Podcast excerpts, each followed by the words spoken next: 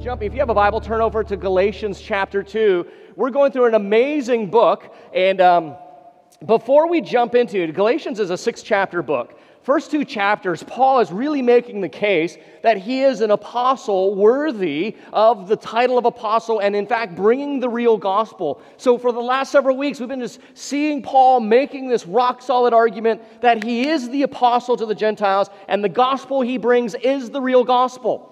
And really, chapters three and four then launches into probably one of the most theologically profound chapters of the New Testament as Paul talks about the implications of all that that means. And then chapters five and six ends with two chapters of how do we live this out? What does this look like in the way we are living our lives together? Before we jumped into that section, I thought, you know, we want to focus on chapter 2, verse 20, because Paul crams into there so much amazing truth. Uh, this is what I call one of the game changer verses of the New Testament. And, and what I mean by that is, as we live in a, a, a, society and a culture that is growing more and more uh, less and less familiar with Scripture and biblical truth, uh, yet at the same time, we still have this remnant idea of what Christianity is about. So, so even if you're not a Christian, people are familiar with the famous passages of Scripture like John chapter 3, verse 16, the Golden Rule, uh, the parable of the Good Samaritan, Ten Commandments, those kinds of things. And, and by and large, those aren't the verses of the Bible that rearrange the furniture of your life, so to speak, in that they're not necessarily, John 3:16 notwithstanding, they're not necessarily the engine of what makes the Christian life so effective. By and large, in our culture, in, in what Francis Schaeffer would say, a Christ haunted culture like our own, that's so heavily influenced by Judeo Christian values, people expect these kind of sentiments. They expect, because Christianity has had such a significant influence, they expect Uh, of course, God loves me. It doesn't move them to hear that. They expect that we should do to other people what we want them to do to us. They expect that we ought to be compassionate people. That's just not pertinent to Christianity. They would expect that all re- religious systems teach that. So, in that sense, they're not the engine of what makes Christianity distinct and unique. Well, there are passages, many passages in the New Testament, that are actually the ones that are very, what I call the engines of our faith being compassionate, uh, knowing God loves us, being good to others is more or less the result of this engine of our faith. It is not the engine itself. And a lot of times, people mistake the result to be the engine. And because they don't actually have the engine to drive it and they can't continue the result on their own, they get a little discouraged. And they feel like, why isn't Christianity working for me? And so instead of just reading past this as we did last week, I thought we want to stop and spend at least a moment to talk about this massive game changer of a verse of Scripture. You realize in three sentences, 45 words, Paul drops some amazing truth. He just crams it in there that is so important to understand what makes the Christian life go. So, and he does it in three brilliant ways. We'll put them up on the screen behind you. Galatians 2:20. Let me read it to you first, in case you might not be familiar with it. Paul says, "I have been crucified with Christ. It is no longer I who live, but Christ who lives in me. And the life I now live in the flesh, I live by faith in the Son of God, who loved me and gave himself for me." So, this one verse has three distinct sections, as you can see. Ironically enough, Paul is saying that new life in Christ begins with death. That's a very counterintuitive thought. The death of the old life. That's Galatians 2:28. Then there's a second section in Galatians 2:20 where Paul is saying that Christ, not sin, is now the operative power in the Christian's life. And then the third part of this one verse, Galatians 2:20c, he says as a result because our life is his since his life is ours. That's that's the kind of interpretation that I'm making of those three sections. We can easily believe that Christianity, uh, living for God, being a Christian, is us trying to live for Jesus. That's a common misperception. Or it's a common perception, I mean, but I think it's a misperception. Because Christianity is not so much me living for Jesus. According to Paul, it is Jesus living through me. That little turn of phrase is not just to be rhetorically cute. That's the difference in understanding religion and the gospel. It is not me trying through my own strength and willpower, because I will always fail to live for Jesus as much as it is Jesus living his life through me. That's what Paul is saying here. So when we become a Christian, it's not so much a matter of us taking on kind of these uh, principles and truths, uh, to, uh, and we adopt it into our lives, as much as it is Christianity replaces our life right? It's not something we just adopt into whatever we are doing already. I'm doing okay, but I just need probably a little spiritual mojo, and Jesus will supply that. That's not how that works. Christianity is saying, I'm replacing your life entirely. And so, you, our view of reality, the values that drive us, the priorities I set, everything is now set not by my desires or your desires, they're set by God. That's what Paul is fundamentally saying in Galatians 2:20. You can see why I didn't want us to just read it along other verses we did last week. I thought we should stop at least one week this week, or in this series, and talk about this amazing verse. So that's what we're going to do. We're going to look at each of these incredibly dense sentences one at a time. Let's take a look at the first one. We've got the first half of Galatians, the first part of Galatians 2:20. I have been crucified with Christ, Paul writes. New life begins with death. Paul starts off most counterintuitively in our culture that our new life in Christ begins first with our death with Christ. You realize that to be a Christian, to have the new life in Christ that he promises to give to all, it begins by your death with Christ.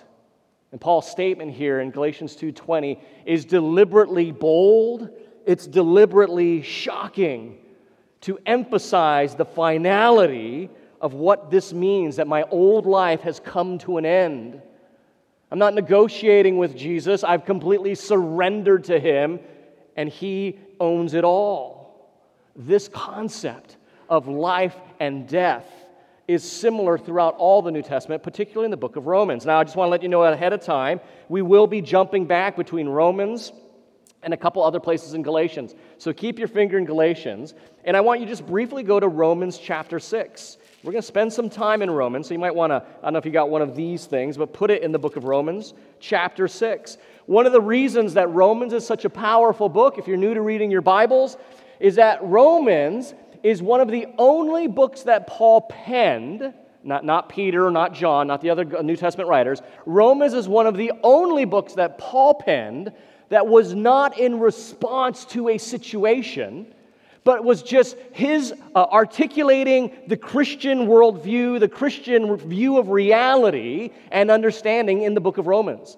So, for that reason, it's a, it's a gem of a book to study and read. All the other books, including what we're reading, Galatians, is in response to situations. He penned Romans to the Roman Christians to say, I want you to know all about what it, the Christian life is. And so, it's a very powerful and dense book. So, Romans chapter 6, verses 6 through 8, we see the same theme that Paul was getting at. We know with him, excuse me, we know our old self was crucified with him in order that the body of sin might be brought to nothing, so that we would no longer be enslaved to sin. For one who has died has been set free from sin. Now, if we have died with Christ, we believe that we also will live with him. Okay, so that I just want to point out that that same theme in Galatians 2 comes up in Romans chapter 6. Paul is saying he's not the man he used to be that when Christ died on the cross, Paul, in a sense, is saying, I was up there with him. Paul is saying that Christians, when they come to become a Christian, they are up there with Christ. And the language of the passage in Galatians tells us Paul's intention is, is this is a settled way that we live our lives. The whole idea Paul is getting at is that there's no other alternative for him.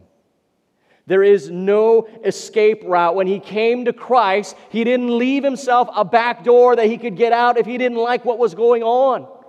There was no 30 day money back guarantee for Paul. There was no other options in life except Christ. One of the reasons Paul probably bear, bore so much fruit for the Lord is because he left himself no other option but to be with Christ. You know, for you history buffs or nuts, whatever the word might be, uh, you might recall the story, maybe a legend of Hernando Cortez when Spain had sent him to colonize this newfound country of Mexico. Cortez in 1519, uh, leadership magazines love to quote this, told his men that all 11 ships that brought them over from Spain to the New World were to be burned to ashes. Because in Cortez's mind, it was either going to be success or death. And Cortez insisted that there be no possible escape for he and his men, that they were either going to succeed or they were going to die trying. I think Cortez, you know, being a Catholic, might be familiar with Paul's mentality that it was going to be all in or nothing at all. So the question is as we read this striking statement, and, and maybe you're too used to the words crucifixion. If you've been in a church, you're used to that. It's, it's maybe domesticated to you. Paul would said, I have been executed with Christ. I have been gassed with Christ. I've been electric chaired with Christ. The question we have to ask is Are there other options on the table when we come to Christ? Are there other things that we've left on the table just in case he doesn't work out, you know? Maybe in your mind, is there a plan B if Jesus doesn't work out for you? Paul says that that can't be the mentality. You have to be all in for Christ. Have you so associated yourself with Christ that all of your values, all of your priorities, all your sense of, of, of rights, all that you have is submitted to His Lordship? That you could say, in a very real sense, that those things are dead to you that you, you don't claim to them. They're totally gone, nailed to the cross.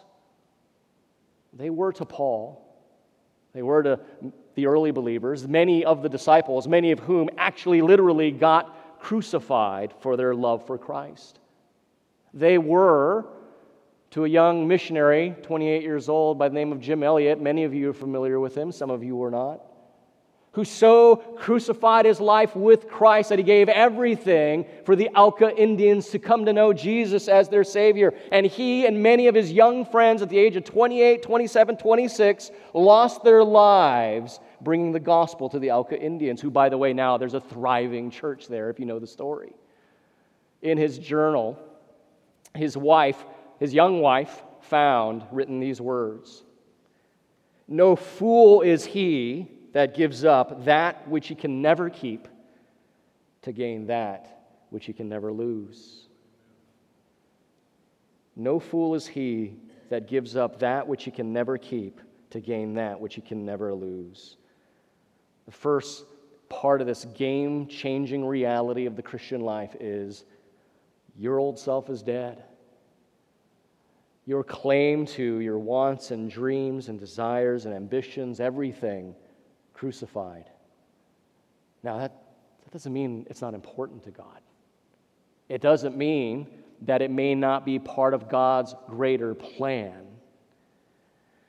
They just mean that you're not hanging on to your own life as much as you are now hanging on to the life of Christ. You see, the, the life of Christ, friends, is impossible without the life of Christ. It's just the reality. We cannot do this on our own, can we? We fail all the time. The life of Christ is impossible without the life of Christ. And that's what Paul is trying to say. The way you get there, the very first step, is the death of your own life.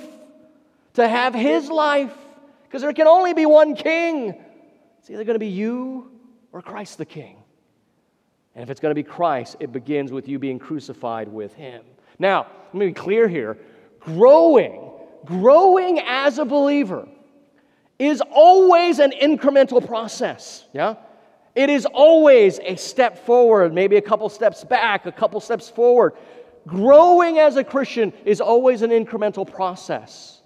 But deciding to be one is an all or nothing choice. You are either crucified or not crucified with Christ. There's no kind of being crucified any more than a woman can kind of be pregnant, right? It's not, doesn't work that way. It is either you are or you're not. And Paul's saying there's, there's no kind of here. You're either crucified or you're not crucified. But that's the first step that Paul is getting at. This new life in Christ, this radical new life, and the power with which to live it starts when you give up ownership of your old life. That's just, that's just the first few words of the verse. The second part of this verse, Paul says, I have been crucified with Christ. We talked about that. It is no longer I who live, but Christ who lives in me. Christ, not sin, is now the operative power in the believer's life. That's Galatians 2:20b. We just read that. You know, it's, it's really important as we think about Christianity and, and this kind of changing culture. People tend to ask two really important questions about Jesus. I think they're both very valid. The Bible answers them in vivid detail, but they're very important to kind of get in order correctly. So, the first kind of question people ask is, What will Jesus do for me? Right? The second kind of question that's going to be asked of Jesus is, What did Jesus do for me? Right? So, what will Jesus do for me? Or what has Jesus done for me? And they're both really important questions. The Bible answers them in vivid detail, but I think before you get to the what will Jesus do for me question, you got to wrestle with the what has Jesus done for me question. Because when you know the answer to the what has Jesus done for me question, it actually totally reshapes the way you're going to ask the what will Jesus do for me questions. That makes sense? So eh, when you think of it this way, there's nothing that Jesus will do for you that can ever compare or beat what Jesus has done for you already. Does that make sense? So we really rightly want to know what can Jesus do for me now? That's really important, right? We, you need to answer that question for your friends, your coworkers, your family. But the way you answer that question with power and effectiveness actually first is rooted in understanding what Jesus has done for us already. And the answer to that is that Jesus has answered the problem that faces humanity. And if you've been here for the last couple weeks, you know what that problem is. Our greatest problem is sin. And that word is so used where we're not, it, it, it kind of, you go, oh, I was expecting that, checking out. Jesus set us free from sin in a radical way. Now, I, I, want you to write down, if you're a note taker, Romans chapter 6, verses 5 through 14. If you have a Bible, you might want to turn over there. We're going to we're going to look at that in a moment. But I just want to, I found this writer, it was a quote uh, about sin, and I think he has some good points. I just want to put it on the screens. He writes this Sin is a blasting presence, and every fine power shrinks and withers in the destructive heat of it. Every spiritual delicacy succumbs to its malignant touch. Sin impairs sight and works towards blindness. Sin benumbs the hearing and tends to make us deaf. Sin perverts the taste, causing men and women to confound the sweet with the bitter and the bitter with the sweet. Sin hardens the touch and eventually renders a man past feeling. Sin is not a thing man does Sin is the way we are. What, what I think was so powerful about this, but I just want to tweak with this just a little bit. Sin does make us blind and it does make us deaf, but here's the thing that's even more dangerous about sin. In the process of blinding us and making us deaf, it makes us think we still see and still hear. That's what makes sin much, much worse. Because when I'm physically blind, I will put into my life things that help me navigate my world. When I'm physically deaf, I will uh, uh, set things around me so that I can realize and navigate through this world. But when I'm blind and deaf and don't realize it, there's nothing to prevent a fall, to wander away, to end up someplace I shouldn't be. That's the power of sin. And that's the power that Christ broke us from. Romans chapter 6. Let's get back to Romans. Such a powerful book. Romans chapter 6, verses 5 through 14, Paul writes this.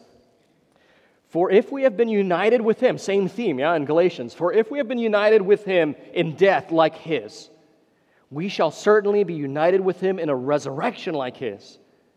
We know that our old self, like that word, was crucified with him in order that the body of sin might be brought to nothing, so that we would no longer be enslaved to sin. For one who has died has been set free from sin. Now, if we have died with Christ, we believe that we will also live with him. We know that Christ, being raised from the dead, will never die again. Death no longer has dominion over him. For the death he died, he died to sin once for all, but the life he lives, he lives to God. So you also must consider yourselves dead to sin and alive to God in Christ Jesus. Verse 12 Let not sin, therefore, reign in your mortal bodies to make you obey their passions. Do not present your members, so your, your, your extremities of what makes you human, whether it be your physical or your, your capacity to think, dream, envision, remember. Do not present your members to sin as instruments for unrighteousness, but present yourselves to God as those who have been brought from death to life, and your members to God as instruments for righteousness. For sin will have no dominion over you, since you are not under the law, but under grace. Now, this is itself a whole sermon series because Scripture is telling us we have been able, we've been set free from sin, but the existential reality is we still struggle with it, right? So that's a whole other sermon series. But again, that's the what will he do question. We need to focus, we're focusing on what he has done, and Scripture tells us sin in, in, in, its, in its power, in its penalty, in its presence has been broken completely in phenomenal, exhaustive ways. So I want to put on the slide, the screens behind me, the ways that sin has been completely destroyed in those who are crucified with Christ, dead to their old selves, but now alive to God. Sin's power has been broken in its past, in its presence, in its future dynamic. The penalty for sin has been paid for, right? Because we are justified in Christ, which is what we've been learning about, its penalty has been taken care of. We have been positionally claimed innocent, right? We are justified. That's the doctrine of justification by faith alone. The penalty of sin has been broken. Positionally speaking, as God sees me in his legal court, I'm innocent. If you're in Christ, he says, You're innocent. Positionally speaking, the penalty's done right? Jeremiah, if you're a note taker, write down Jeremiah 23 6, Romans 5 9. These are great passages that talk about this reality. But it's, but it's not just in this past sense that I am positionally uh, the, the righteous and the penalty's been paid. Even in the present, the power of sin has been broken. Paul tells us in Romans 6. The power itself has been broken over us, and that's the doctrine of sanctification. How we are growing, Sometimes leaps and bounds, sometimes just baby steps, sometimes in just facing in the direction, but we are growing to be more like Christ. So, so write down uh, 2 Corinthians 3.18, Titus chapter 2, 11 through 14. Uh, 2 Corinthians 3.18, Titus chapter 2, 11 through 14. Those are verses that talk about this incremental growth in Christ because the power of sin has been broken. This is the doctrine of sanctification. So, sin in the past, the penalty's been broken through justification. The penalty's been paid. Positionally, I'm righteous. Practically, I'm growing in righteousness. This is the doctrine of sanctification, right? But it's just not the past, it's just not right now, even in the future. Guys, our God has taken care of the whole thing. Not only is the penalty and the power, one day we're going to be freed from the presence of sin. do, you, do you fathom that?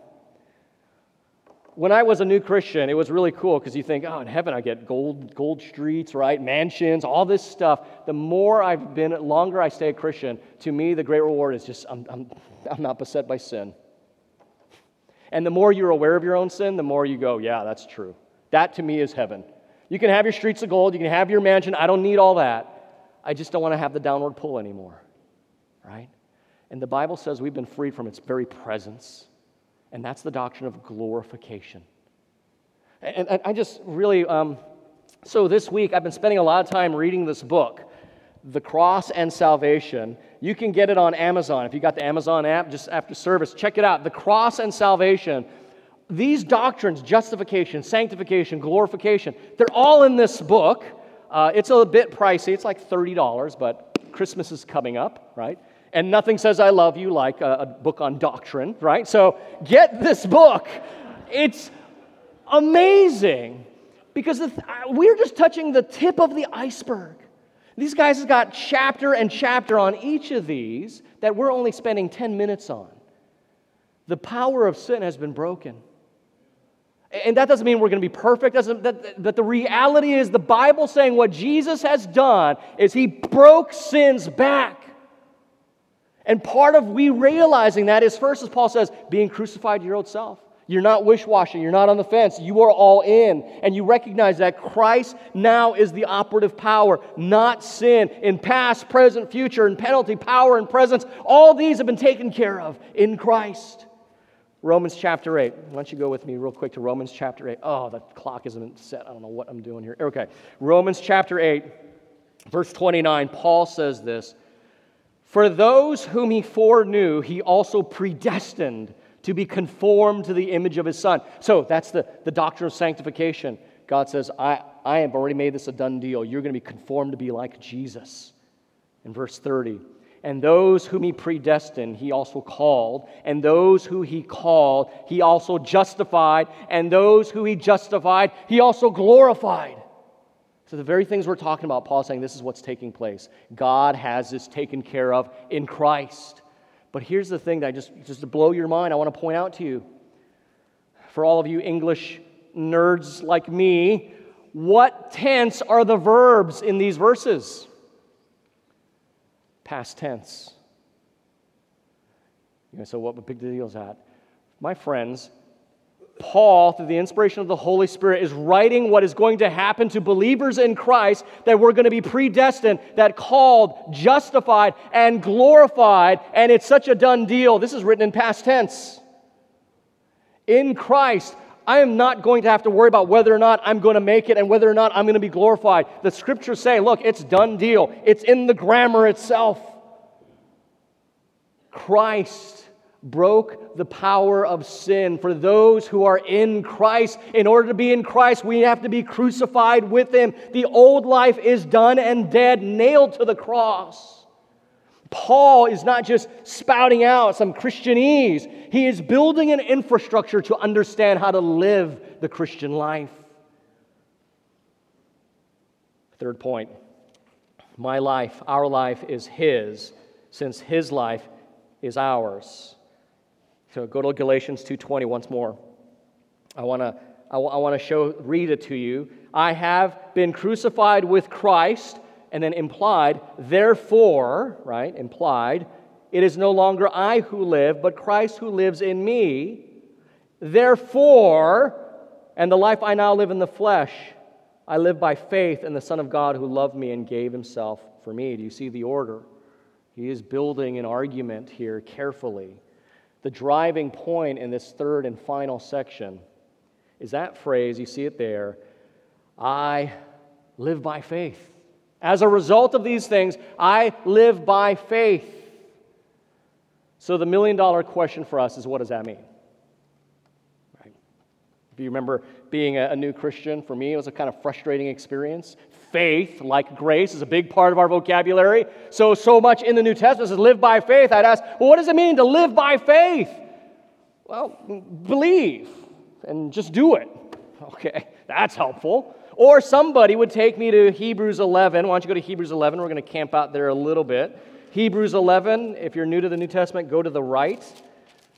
It's kind of by, it's by James. It's after James. No, it's before James. Thank you. Hebrews chapter 11. Sometimes they say, well, what does it mean? Faith. What is that? It's a big part of the Christian life. Can you tell me what that means? Sometimes they would either tell me just it means believe, or they'd read, take me to Hebrews 11. Now, faith, verse 1, is the assurance of things hoped for, the convictions of things not seen. You know, and they read that to me and then look at me like, you get it? How we get socialized in churches, we don't want to say, I have no idea what you just said. So we go, yeah, okay, yeah, thank you. But, folks, isn't that a sure recipe for confusion in your Christian life? If you read Scripture and you're going, I, I don't understand this, it doesn't do anyone any good to say, I have no idea what you're talking about. So, as a result, I think a lot of us think uh, kind of like the world, that faith is one of these three options. So I'm going to have on the screen. We think that, that faith is possibly a blind act of will, some kind of action that's grounded in, in really no evidence. It's the blind act of our will. Or faith is something like a decision to believe something that is either independent of reason or is a simple choice to believe while ignoring the lack of reason or evidence, right? Or faith is an action that's actually contrary to evidence, but motivated by spiritual fervor. So the more reason not to do something, the more faith you're exercising, right? You've, you've heard these kinds of things. Well, that's very confusing to me. And I think if we're honest, something about it doesn't sound right. That faith is some blind act of will, or that there's no evidence for it. And how do we live that way? Well, the reality is Hebrews 11 is helpful. We just need to read a few more verses. But, but let me just offer what I think is a good definition of what faith is as we see, not just in the New Testament, but even the Old Testament. It's going to be on the screens behind me. Faith is a power or skill to act in accordance with the nature of the kingdom of God. Let me say that again. Faith is a power and skill to act in accordance with the nature of the kingdom of God. It is a power in that it is a gift that the Holy Spirit gives to those who are in Christ. It energizes us to actually do these things. It is a skill in that it's something that we can grow in, hone, and refine.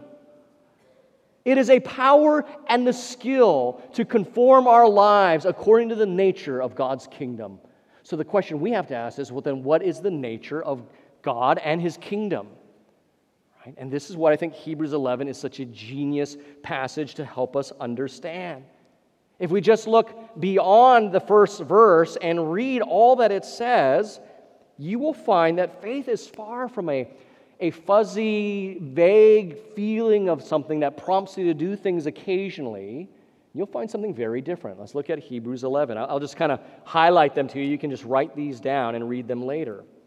Verse 4 By faith, Abel offered a sacrifice. Verse 7 By faith, Noah built an ark. Verse 8 By faith, Abraham obeyed God. Verse 11 By faith, Sarah received God's promises. Verse 20 By faith, Isaac blessed. Verse 25, by faith, Moses chose to suffer. Verse 31, by faith, Rahab was merciful to the spies. By faith, by faith, by faith, Gideon and Barak and Samson and Jephthah and David and Samuel, the prophets, they subdued kingdoms. They escaped the swords. They worked righteousness. They stopped the lion's mouth. What's my point? Faith here are actions. They are actually doing something.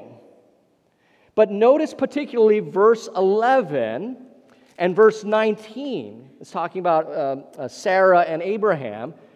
There's this little phrase by faith, Sarah herself received power to conceive even when she was past the age, here it is, since she considered him faithful who had promised. Go down to verse 19. Speaking of Abraham, Abraham considered that God was able even to raise him from the dead. In other words, both Abraham and Sarah considered and conceived of the character of God. And because of his character, were able to conform their actions in accordance to his character to promote his kingdom. Faith is God's word applied. It is not a, a pious feeling or a mere emotion. It is the Word of God applied to our lives, even when the situation that's calling for that application seems ridiculous. But because we consider God's character faithful, because we consider God's commands reliable, we conform our lives to it.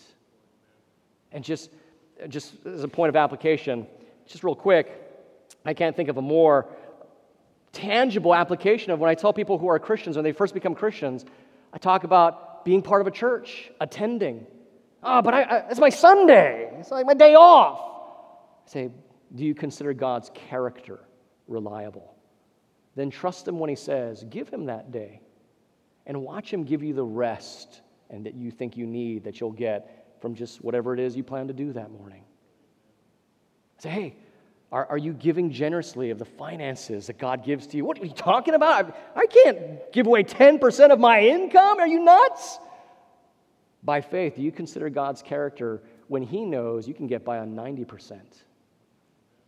You see, Christianity has built in so many practical ways that challenge the conventional thinking. And it comes down to do I consider God's character reliable? That by faith, I will act in accordance to the nature of His kingdom. And that means I give of my time. That means I give of my finances. All the things of my life I'm giving away. That, that this world tells us, no, no, no, no, keep it, hoard it. You need more of it. The Bible says, no, no, no, open up your fingers, let go of it. You actually need less of this. That's by faith. So understood this way, let's look back at Galatians 2:20. I live in, or I live by means of the power and skill to act in accordance to the kingdom of God in the Son of God who loved me and gave himself for me. See, when we read it that way, it makes a lot more sense. I live by means of this power given to me by the Spirit and this skill that I've honed and refined to live my life in accordance to the kingdom of God in the Son of God, in Christ who, by the way, the reason I do this, we do this, is because he loved us and died for us. Romans 8:32. He who gave us his own son, wouldn't he give you everything else that you need? Paul's arguing from the greater to the lesser, and the answer is absolutely. The great thing about this realization of faith is that this is not something that just the few spiritual ones get, right? So the really mature spiritual people get faith, and the rest of us are bench warmers, right? That's not how this works. What this means is that all of us who want it, it's available to all of us who pursue it. But because it is a skill, it's not something that's just going to be given to you and then you're done. You don't have to worry about it. We need to hone it, we need to grow in faith. Last passage I want to cite to you this morning, 2 Peter. You don't have to turn there, let me just read it. 2 Peter chapter 5, excuse me, chapter 1, verses 5 through 10. Peter writes this. For this very reason, make every effort to supplement your faith with virtue, and virtue with knowledge, and knowledge with self control, and self control with steadfastness, and steadfastness with godliness, and godliness with brotherly affection, and brotherly affection with love. For if these qualities are yours and are increasing, they keep you from being ineffective or unfruitful in the knowledge of our Lord Jesus Christ. So Peter's saying, Look, you got faith, that's great, but that's just the beginning. Add to that these elements and build and build and build. If you're doing that, you will never be unfruitful and you won't be ineffective. Build onto your faith. We really could have had three sermons from this verse, but um, one's enough. So we close, we need to ask ourselves have we come to the place that I'm crucified to Christ? Or am I on the fence with Jesus? Or have I come to Him just thinking you're going to help me out, but I don't intend for you to be my Lord? Have you been crucified with Christ? Have you, like John the Baptist said, He must increase, I need to decrease? Secondly, are we still submitting ourselves as slaves to sin or slaves to Jesus Christ? You guys know the prophet Dylan, Bob Dylan. He said it best, right? You gotta serve somebody. Mark Twain, brilliant social commentator, said, Look, I do not oppose slavery because men are not fit to be slaves. He says, I oppose slavery because men are not fit to be masters.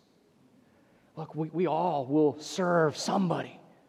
Are we presenting ourselves to sin to serve sin? Or are we presenting ourselves to the king to serve the king? And finally, if, if faith is a skill that you can hone and develop, what are we doing as individuals, as a church, to hone and refine and grow that skill? That's Paul's point in Galatians 2:20. Let's pray. Father, as we come before you, our hearts are full. As we come to worship you this morning, and thank you that you've even given to us means like the Lord's Supper to remind us of this solidarity to Christ. As the bread and the cup remind us of the life and death of Jesus Christ. Father, I pray that there is not a person in this room that would not come up to receive the elements who has not made that commitment to you. And as Paul wrote to the Corinthians, that we would not receive unworthily, but that we would receive these elements because we understand what they mean. That we are now slaves of righteousness because we have been crucified to Christ. So, as we celebrate the Lord's Supper, we pray, Lord, that we as your people would be encouraged and you would be honored by the symbolic act of your people again living their lives for you. We thank you in Jesus' name. Amen.